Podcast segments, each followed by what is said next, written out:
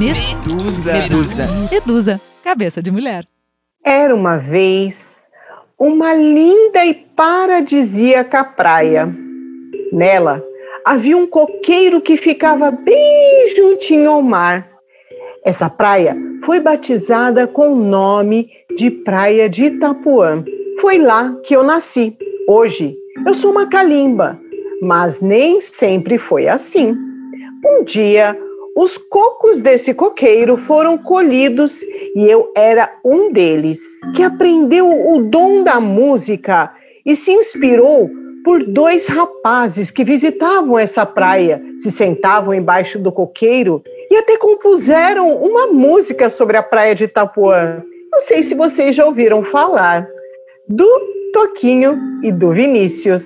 Voltando à minha história, depois que beberam a minha água de coco, eu achava que já tinha se encerrado a minha missão na Terra. Fui parar numa lixeira quando algumas mãos de um artesão me tocaram, levaram para uma oficina, me partiram ao meio e lixaram, pintaram e me transformaram num instrumento musical. Que glória, que alegria que eu senti naquele momento em meu coração por saber que, inspirado por dois importantes músicos, eu tinha me tornado um instrumento musical. Qual não foi minha surpresa quando me jogaram numa caçamba de um caminhão que viajou para São Paulo e eu fui parar numa rua movimentada chamada 25 de Março. Lá, eu passava meus dias entre o balcão de vendas e o depósito. Todas as manhãs, um rapaz me pegava no depósito, colocava no balcão da porta da loja e nada. Mãos frias me tocavam, ninguém passava por ali. Eu já estava me sentindo muito desolado. Foi quando, numa tarde quente de verão, eu senti o toque de 10 dedos quentinhos que me acolheram, olharam para mim e disseram: "Te achei!" Me levaram para casa. E eu senti um gosto muito gratificante por saber que, enfim, eu seria tocado. Hoje, eu passo a maior parte dos meus dias viajando nas histórias junto com uma moça. Os meus dias à beira-mar, às vezes, aparecem em sonho. O vento, o som do mar, inspiram as notas que tocam na melodia de abertura e fechamento das histórias dessa moça. Vamos cantar juntos? É bom passar a tarde em Itapuã, ao sol que arde em Itapuã, ouvindo o mar de Itapuã, falar de amor em Itapuã.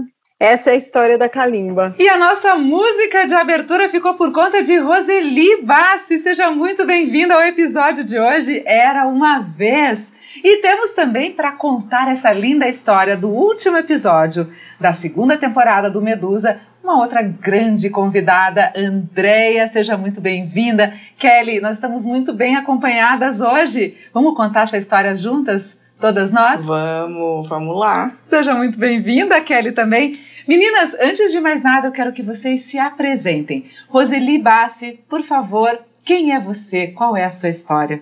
Então, eu sou a Roseli Bassi, fundadora do Instituto História Viva, uma organização de contadores de histórias e ouvidores de histórias também, que atua no Brasil inteiro há 15 anos já, no processo de contar histórias para pessoas hospitalizadas, ouvir histórias de vidas de idosos, transformar contos de fadas e contar para crianças, e também trabalhar com crianças de casalar. E também tem uma empresa de consultoria em treinamentos de contação de histórias, que também trabalha com essa linha de voluntariado corporativo. Então, já estou nesse meio das histórias e trago isso como uma filosofia de vida, inclusive. E a gente tem história juntas, eu vou contar ao longo do episódio, a nossa história já começa lá atrás. Muito bom tê-la conosco hoje. Obrigada. E gostaria que a Andrea, então, contasse um pouquinho da sua história para nós. Seja bem-vinda, Andrea. Obrigada, é um prazer estar aqui, muito obrigada.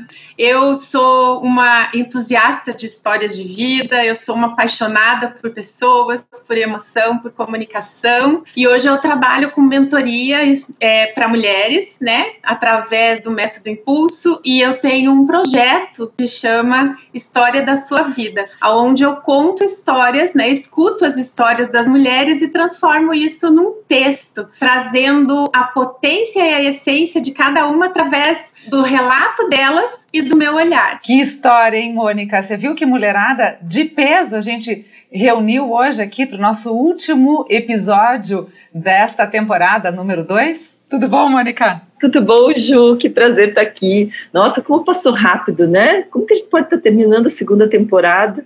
E é um prazer estar aqui com essas meninas, ouvir. Você sabe que eu sou uma apaixonada por histórias de pessoas, né? Então, ouvir histórias é o que eu mais gosto. A Mônica também é uma grande contadora de histórias de sucesso, histórias de empreendedoras femininas através do Clube da Alice. Todo dia ela conta uma história nova. E a Kelly é outra contadora de histórias, ela conta histórias em áudios e em fotos. Kelly, como é que é essa contação de fotos, ótimo, né? Essa contação de histórias através das fotos. Você conta uma história, você retrata uma história numa fração de segundo. Conta pra nós. Exatamente, é isso que mais me fascina na fotografia, é esse poder de contar histórias, né? Eu sempre falo que é uma responsabilidade muito grande, por exemplo, quando eu vou fotografar um casamento, porque eu tô ali construindo, registrando a história de uma família que está nascendo, né? Então, eu sempre, quando vejo, porque eu também gosto muito, sempre gostei muito de histórias, então sempre gostei de pegar as fotos antigas e de ficar vendo e ver que história que aquilo me trazia, né? E hoje eu sempre faço esse paralelo, porque eu fico imaginando lá no futuro a neta, bisneta daquela pessoa vai conhecer a história, como aquela história começou através do meu olhar. Então eu acho isso uma dádiva, na verdade. E a gente fala muito das histórias pessoais, a importância da história pessoal na nossa vida, passada de geração a geração, essa ligação e este elo que a nossa família, né, nos traz.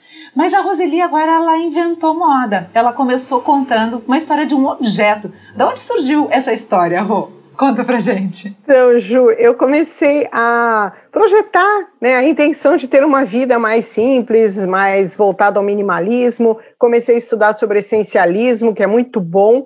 E aí eu comecei a perceber que tudo que nos conecta tem histórias, né? O hábito de contar história ele é intrínseco à natureza humana, já data de milhares de anos. Só que nós nunca paramos para observar que os objetos que nos cercam também contam histórias. Eles têm as histórias da construção da relação deles conosco.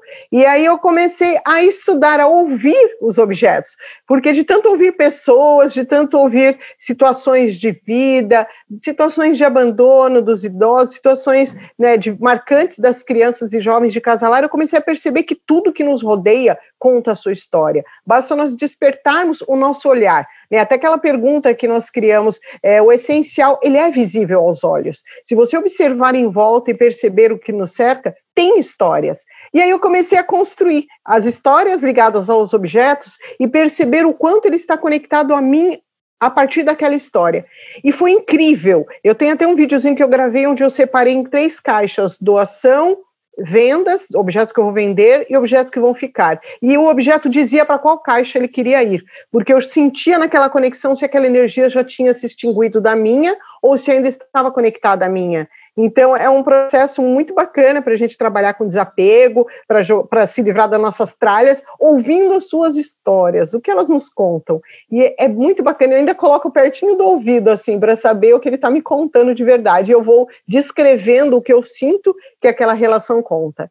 Então, é algo que, para mim, é muito bacana, né? Se a gente for pensar, nem toda cultura humana é alfabetizada, mas toda cultura conta história. Então, nós precisamos urgentemente resgatar esse valor intrínseco a partir do processo da escuta ativa, inclusive dos objetos. Essa história da Roseli me lembrou uma coisa interessante que aconteceu comigo, Roseli. Uma vez eu coloquei meu apartamento à venda e eu moro nesse apartamento desde que eu casei. Então tem toda a nossa história em objetos, né? Então objetos que a gente comprou em viagens, né? Então por tudo tem a nossa história aqui dentro desse apartamento. E veio uma pessoa, a primeira pessoa que veio ver o apartamento, ela viu, olhou, no outro dia o corretor me ligou e falou assim, ela quer comprar o apartamento, mas ela quer que você só tire os objetos pessoais, ela quer o apartamento do jeito que está. com a decoração. Ela gostou da decoração e ela quer os objetos. Aquilo bateu tão fundo para mim, assim, tão fundo que eu falei, não, eu não vendo. Daí ele falou, coloca preço, né?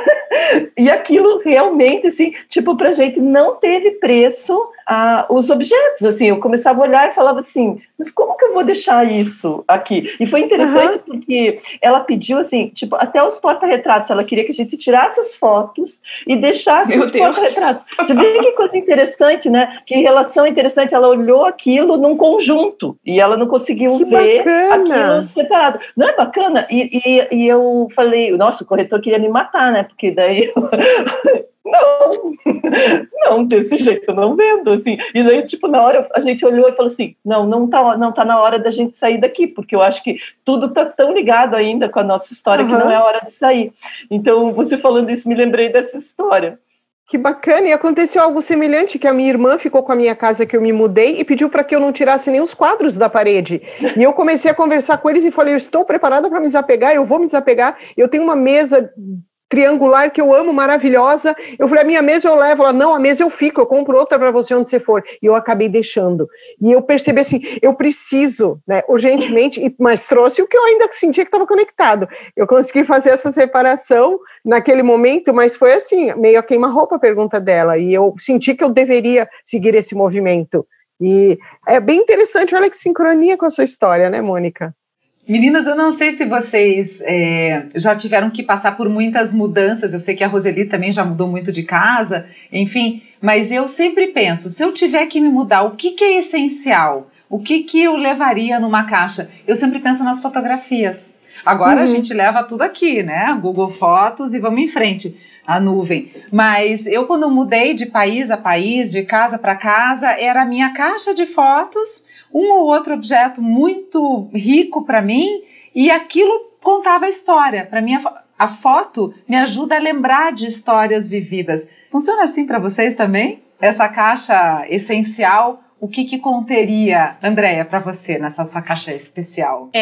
Eu tenho na minha história de vida, né, já a fotografia. Meu pai é um autodidata, né, que ele faleceu faz 2 meses, e meu pai era também um entusiasta de histórias de vida. Então, ele fez um álbum para minha filha e para minha sobrinha com a história inteira da ancestralidade. Tem fotos, tem referências de onde nasceu, tem referências de onde morou. Ele é recheado de fotografias, de informações, e essa paixão eu digo que veio comigo no DNA. Então, realmente, a minha caixinha, né, e eu fiz várias mudanças também ao longo da minha vida, a minha caixinha, com certeza, ela sempre vem no primeiro lugar. O que eu coloco nela são essas fotos, são essas lembranças, porque às vezes a gente viveu, mas é tanta coisa que a gente vive que a foto ajuda a relembrar e a materializar esse momento. Tanto que eu não gosto de deixar as fotos no celular, no computador. Eu ainda registro e faço a revelação, porque eu acho que é importante a gente ter essa visualização desses momentos para a gente resgatar quando às vezes eles vão acabando ficando esquecidos por conta da correria do dia a dia. Então, com certeza, fotografias e muito sentimento dentro delas. Isso de pegar a foto, né? Eu acho que faz toda a diferença. Eu também. Eu imprimo fotos, eu faço álbuns e meu marido fala que é besteira, né? Ai, pra quê? Tá aí, vai ficar aí no álbum. Eu falo, não interessa, tá aqui, eu quero pegar, eu quero ver. Eu acho que é muito importante isso. Eu lembrei de uma história agora, muito interessante também, que eu vi num congresso de fotografia, e aí tinha um fotógrafo contando, né, falando sobre a importância, porque tem muita gente hoje que não quer fazer álbum de casamento, enfim, não quer porque vai ter ali a fotografia online. Aí ele contando que ele estava na casa de uma cliente, né, que ia fazer o casamento dela, e estava com a mãe, ele fechando os pacotes, e daí ele falou assim, vamos incluir então o álbum, né, vamos aproveitar, que daí vocês vão pagando aqui tudo junto, né, melhor. E a mãe falou assim, não precisa, isso aí a gente faz depois, tá muito caro, né, e tal. Daí ele falou, tudo bem. Aí ele falou assim, conversaram, aí ele falou assim, a senhora tem o álbum de casamento da senhora? Ela falou, tem, claro, né, foi lá, pegou o álbum, mostrou pra ele e tal. Daí disse que ele folheou o álbum, ele olhou pra ela e falou assim, por quanto que a senhora me vende esse álbum? Aí ela falou, não, imagina, não posso vender, é o álbum do meu casamento, né? São as minhas memórias. Ele falou, pois é, então como que a senhora me fala que é muito caro, né, o álbum do casamento da sua filha? Ele falou, pode ser caro agora, mas lá na frente vai ser algo que não tem preço. E eu achei uma história, tipo, bacana, porque, gente, é verdade, né? É verdade. Olha, ele colocou valor, literalmente, é o valor que a gente dá para a história. E isso acho que é muito interessante, a Rô e a André vão poder discorrer um pouquinho sobre isso, que as pessoas não se dão conta do valor que a sua história tem para si e para os outros. E é esse toque de mágica que vocês dão quando vocês mostram, colocam este espelho na frente da pessoa e falam, olha que linda que é a sua história. Como ela pode ser inspiradora para outras pessoas. Como é que se dá esse processo? E eu imagino também essa felicidade que vocês têm quando vocês conseguem observar essa mudança de pensamento na cabeça do outro em relação à sua própria história. Não sei se eu consegui encontrar a palavra certa, mas vocês entenderam o espírito, né? Quando... Puxa, que satisfação que eu mostrei pra ela que essa história, ou pra ele, que essa história vale muito. Contem um pouquinho de como que é este meandro. Eu digo que eu sou só um instrumento, que eu sou como um espelho de aumento, sabe? A pessoa conta a história, bate em mim e reflete aumentada. Aí ela consegue perceber essa consciência de grandeza que existe dentro de toda a história, mesmo com seus desafios, com as coisas que às vezes a gente não gostaria de ter passado, mas essas histórias são o que nos constrói na realidade, né? Então, essa bagagem, tudo isso que a gente passa, que a gente vive, às vezes a gente não tem essa noção da importância, do valor que existe nessa história. E aí, quando ela conta, ela faz esse processo, às vezes, no se ouvir, e daí no ler essa história refletida de uma forma mais aumentada, potencializando o que ela tem de bom, realmente a mudança que acontece, a felicidade que acontece nesse momento, ela se transfere para mim também, de alguma forma, porque é muito gostoso fazer parte desse amadurecimento e dessa entrega de valor que traz tanta autoconsciência, sabe, para quem recebe, e traz uma nova percepção de valor, de alto valor. É muito bom, eu me sinto gratificada e muito feliz pelo que eu faço. Muito legal, Andréa. Eu lembrei agora, Rô, do projeto Ouvir e Contar. Você podia contar pra gente, porque eu acho que é exatamente isso, e a gente resgata, principalmente, né, dos idosos, um momento muito frágil da vida deles, e a gente resgata essa importância da sua história, da sua história de vida. Conta um pouquinho pra gente uma retrospectiva do que é o Ouvir e Contar e a importância deste projeto. Então, ele nasceu na beira da praia, assim como a Calimba. Foi na beira da praia da Ilha do Mel que eu tive site, porque nós contávamos histórias nos lares de idosos, em hospitais, e os velhinhos faziam romaria atrás da gente, ouvindo as histórias, e depois começavam a descrever episódios da biografia deles. E um belo dia, andando na beira da praia, eu falei, por que nós não podemos transformar, aproveitar essas histórias? Eles são verdadeiras bibliotecas vivas, né? Então, passamos a ouvir essas histórias, e nesse insight eu imaginei transformar essas histórias em contos de fadas, contos encantados, para serem contados por uma criança que, no processo de troca que a própria vida é inerente à própria natureza humana, ela daria um presente para o idoso em forma de uma arte, expressando a essência da história que ela captou. E o idoso, a partir desse instante, faria uma releitura da sua história de vida. E deu tão certo, a gente já recebeu vários prêmios em relação a esse projeto, mas deu tão certo na essência, na vida daquele idoso, que um dia eu cheguei a ouvir de um idoso uma frase, uma das mais fortes que eu já ouvi na minha vida. Ele falou assim, nós passamos a existir. Então, naquele momento, ele sentiu, eu vejo você, né? Então, é tão forte, e nós já temos, assim, tantos relatos de idosos. Eu cheguei a receber a ligação de uma diretora do Hospital de Idoso de São Paulo perguntando quando é que a gente poderia implementar isso, porque tinha um idoso que estava acamado e que recebeu a história dele encantada, e levantou da cama e foi para a janela saudar o dia de manhã. Ela falou, houve uma transformação lá dentro. A gente sabe que é algo sistêmico, o todo está na parte, a parte está no todo. Se um episódio de uma biografia é encantado e devolvido para a própria fonte, ele se expande de uma maneira exponencial para todas as áreas. Só que não é simplesmente contar a história. Eu criei toda a metodologia, né? Baseado primeiro na metodologia de Aristóteles, da apresentação da história, da confrontação, do desfecho, até o desmembramento de Joseph Campbell e Christopher Vogler nos 12 passos da jornada do herói. Porque isso são paralelos no plano mítico. Não basta simplesmente contar uma história, você precisa tocar o ouvinte, você precisa encantar o ouvinte. Então, aquela criança, no processo de encantamento, fez um desenho. O idoso, naquele processo de encantamento, ressignificou a sua história de vida e ainda recebeu, através da arte da criança, uma releitura também, sob a ótica de pureza, que toda a história de vida pede, né? A simplicidade e a pureza do olhar da criança através daquela expressão artística. Então, é algo incrível, fantástico, e também nos desperta. Isso faz com que a gente se transforma. Ninguém sai ileso de uma história, já dizia Joseph Campbell. A gente também é transformado por aquela história que nós encantamos. Então, é a própria roda da vida fazendo, né, o seu ciclo natural de amor, conexão entre os corações através das histórias de vida. Então, é muito bom. Ah, é maravilhoso. E aí começou a nossa história, né, Rô? Lá, eu grávida da Alice, meninas, medusas, imagina só, eu chorava cântaros, eu não sei quem que é, sabe? Eu chorava com as crianças, eu chorava com os idosos, eu chorava na hora que a gente ia escrever, encantar a história, porque era muita emoção. É, eu estava ali, né, com os hormônios à flor da pele, o projeto por si só já era um projeto maravilhoso, só que você com os hormônios ali em polvorosa, tanto que eu estava já barriguda, falando, não aguento mais, porque eu só choro, porque é muito bonito tudo isso.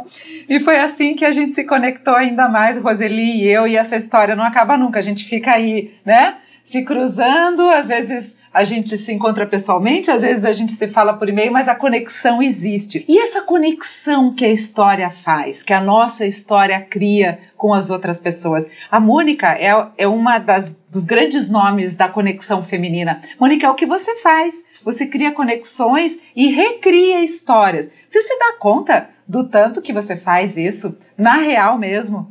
Tirando a loucura do dia a dia, que ela está sempre inventando moda, mas essas conexões que você cria e gera para essas mulheres do Clube da Alice. Na verdade, Ju, assim, muita gente fala, confunde um pouco, né? Até quando me apresento em palestras, fala assim, ela tem 500 mil seguidoras. Eu não tenho seguidor. Na verdade, o Clube da Alice, ele tem vida própria. Se hoje eu sair do clube e outra pessoa continuar administrando da mesma maneira, ele vai continuar vivendo, porque o clube, ele é formado pelas histórias das mulheres que participam do Clube da Alice, né? E essas histórias acontecem pela conexão entre elas. Então, o que eu faço, na verdade? Eu promovo essa conexão, eu promovo um ambiente saudável para que essas conexões aconteçam, né? E é incrível, né? Incrível. Tem um amigo, o Felipe Guerra, que trabalha comigo nos musicais, ele fica enchendo a paciência. Quando é que a gente vai começar a registrar isso tudo, né? Registrar de forma organizada, porque a gente já registrou de várias maneiras, a Andrea já escreveu histórias, tem algumas Alices também, mas assim, registrar de uma maneira que a gente consiga, de repente, se transformar daqui a pouco num livro, não sei, porque tem histórias incríveis que acontecem lá dentro, né? Agora eu tenho buscado, assim, alguns casos para as matérias de TV, e eu fico, assim, surpresa quando eu vejo. Às vezes tem coisa que aconteceu lá dentro, coisas grandes que eu nem fiquei sabendo. Eu nem soube o que aconteceu. Então a gente tem uma ideia, né, Kelly? Quem sabe a gente não transforma essas histórias aqui em podcasts, episódios. Exatamente. De podcasts, não é uma boa? O que você acha, Kelly? Nossa, dá pra unir todo mundo aqui, ó. Eu consigo encantar. A Roseli conta a história. Eu consigo encantar essa história, contar e trazendo um desenho. Vai sair um projeto do Era Uma Vez. Era Uma Vez um novo projeto.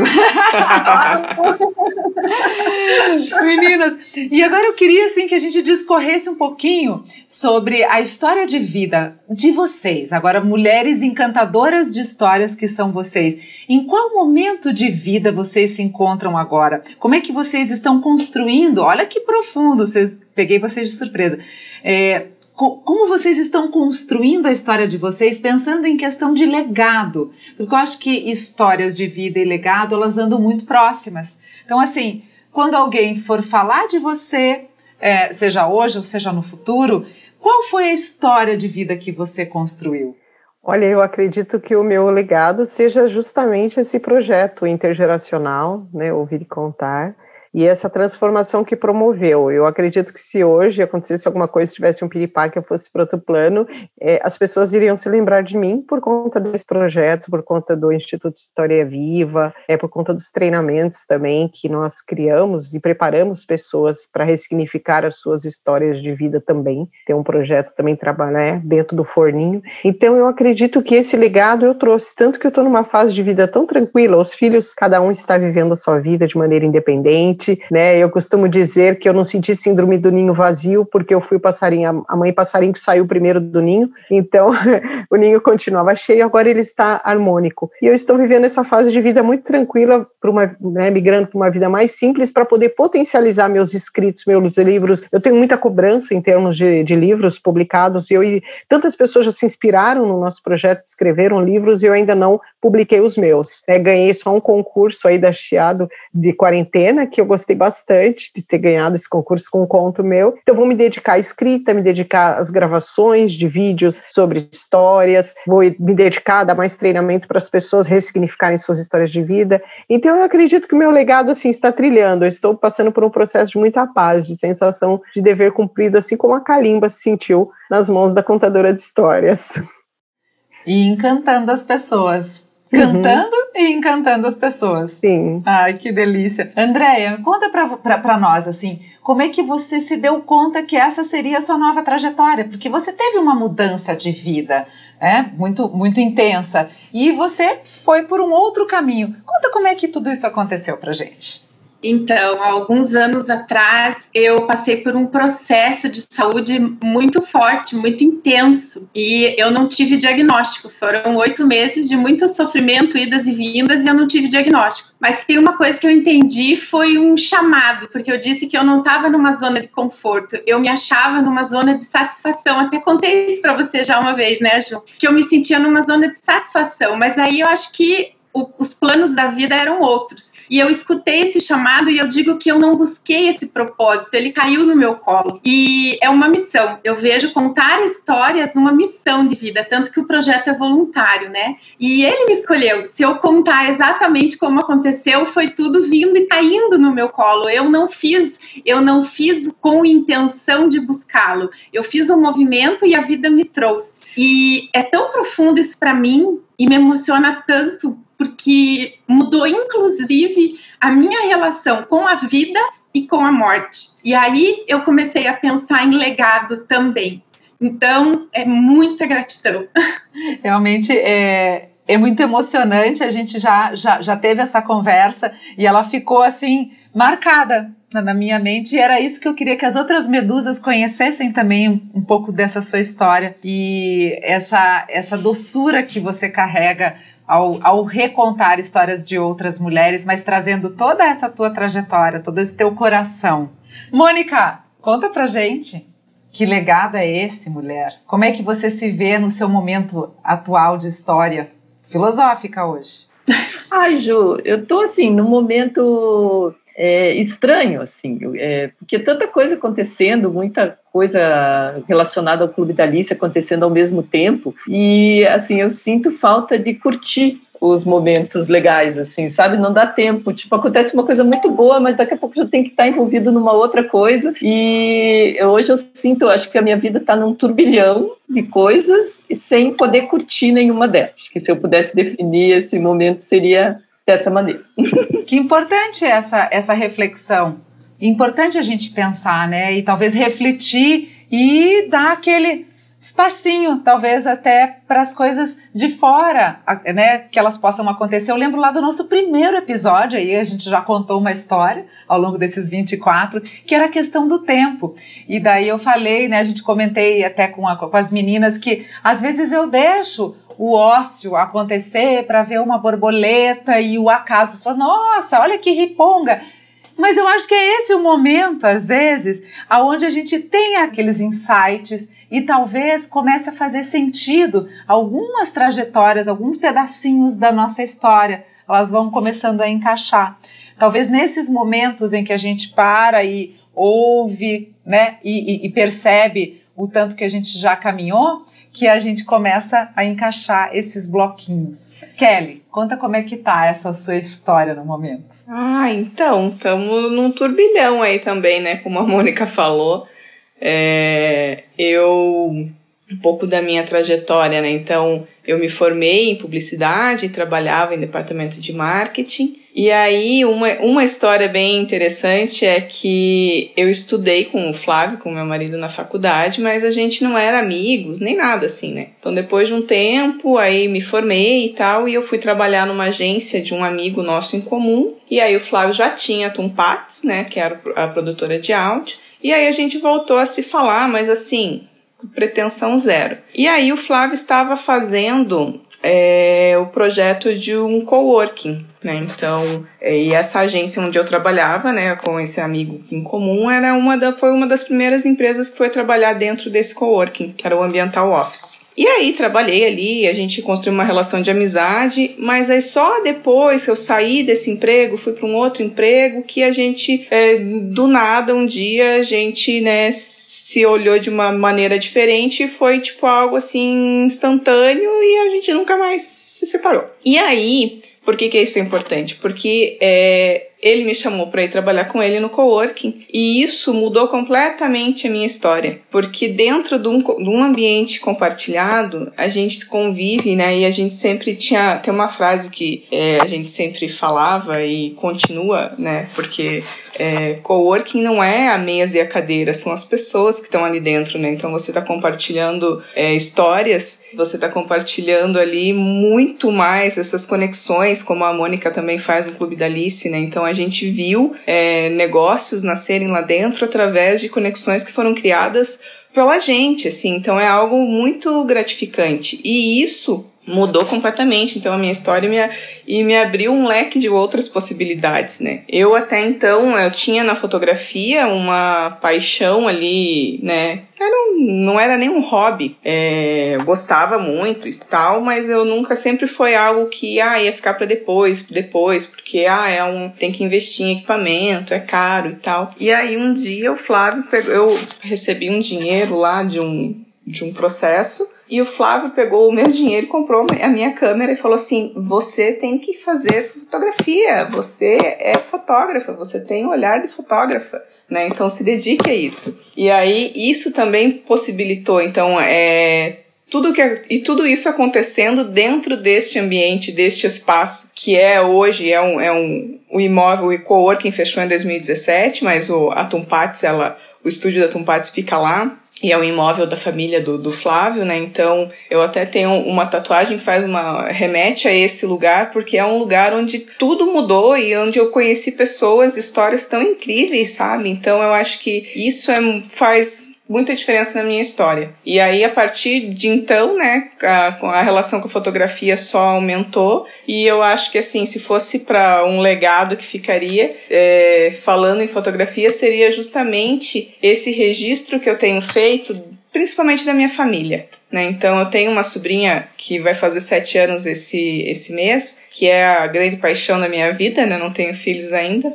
E só de ver tanto de história que a gente já contou ali através de fotografias, então, coisas, sabe, que seriam tão pequenas e que você não pensaria, né, em fazer algo, em registrar um almoço, tá fazendo ali, ela com a minha mãe fazendo, minha mãe é costureira, então ela do lado da minha mãe na máquina, mexendo nas agulhas, coisas que eu fazia com a minha avó. E eu não tenho esse registro, mas eu tenho na memória, né? Então, e eu pude registrar isso de uma forma tão simples, mas é tão forte, tão marcante, que me emociona. Ai, olha, hoje é o dia de emocionar, já emocionamos 2, 3. Oh. E vocês sabem, meninas, que tudo acaba, meninas e medusas que nos ouvem, tudo acaba fluindo, né? A gente acaba pegando essa energia. E exatamente essa semana, ontem, que a gente está gravando agora no dia 10, ontem, fez 2 anos que eu perdi a minha tia-avó.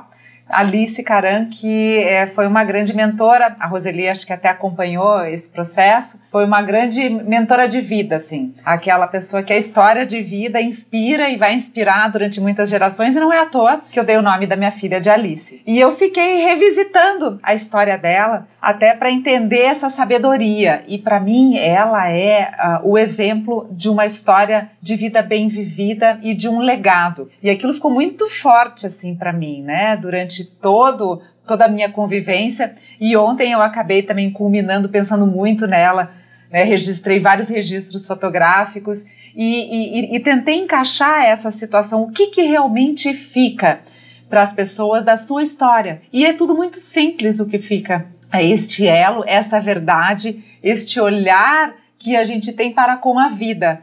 Eu gostaria até que vocês, né, pudessem, a gente já está se encaminhando para o final, para a gente poder fazer talvez um registro de uma forma mais simples do que é que fica, o que é que importa nessa história. E também deixar uma dica, eventualmente de livro, de filme, para que a gente possa repensar, talvez dar aqueles minutos que a gente precisa ainda para repensar este nosso rumo da nossa história e o que é que vai importar daqui para frente, né? Ou o que a gente tirou de sumo do que viveu. Eu entendo até como algo para aliviar seu coração, né, com relação a Dona Alice, aquela questão, as histórias permanecem vivas, as pessoas podem passar para outro plano, mas as suas histórias permanecerão sempre vivas, na medida em que nós nos recordarmos e contarmos e recontarmos, porque essas histórias, elas agem na essência da emoção, é uma linha direta conectada à emoção, e elas acontecem nos instantes. A história não acontece na linha geral, ela acontece nesse instante, como nós estamos vivendo uma nova história entre nós aqui nesse programa. Então, que história que nós estamos ouvindo e contando para nós? É uma grande reflexão que eu sugiro que a gente faça a todo instante, porque aquela conexão direta que nós damos para aquela história vai produzir os resultados das nossas vidas. Então, ao acordar pela manhã, eu sempre faço isso, eu tenho como conduta uma meditação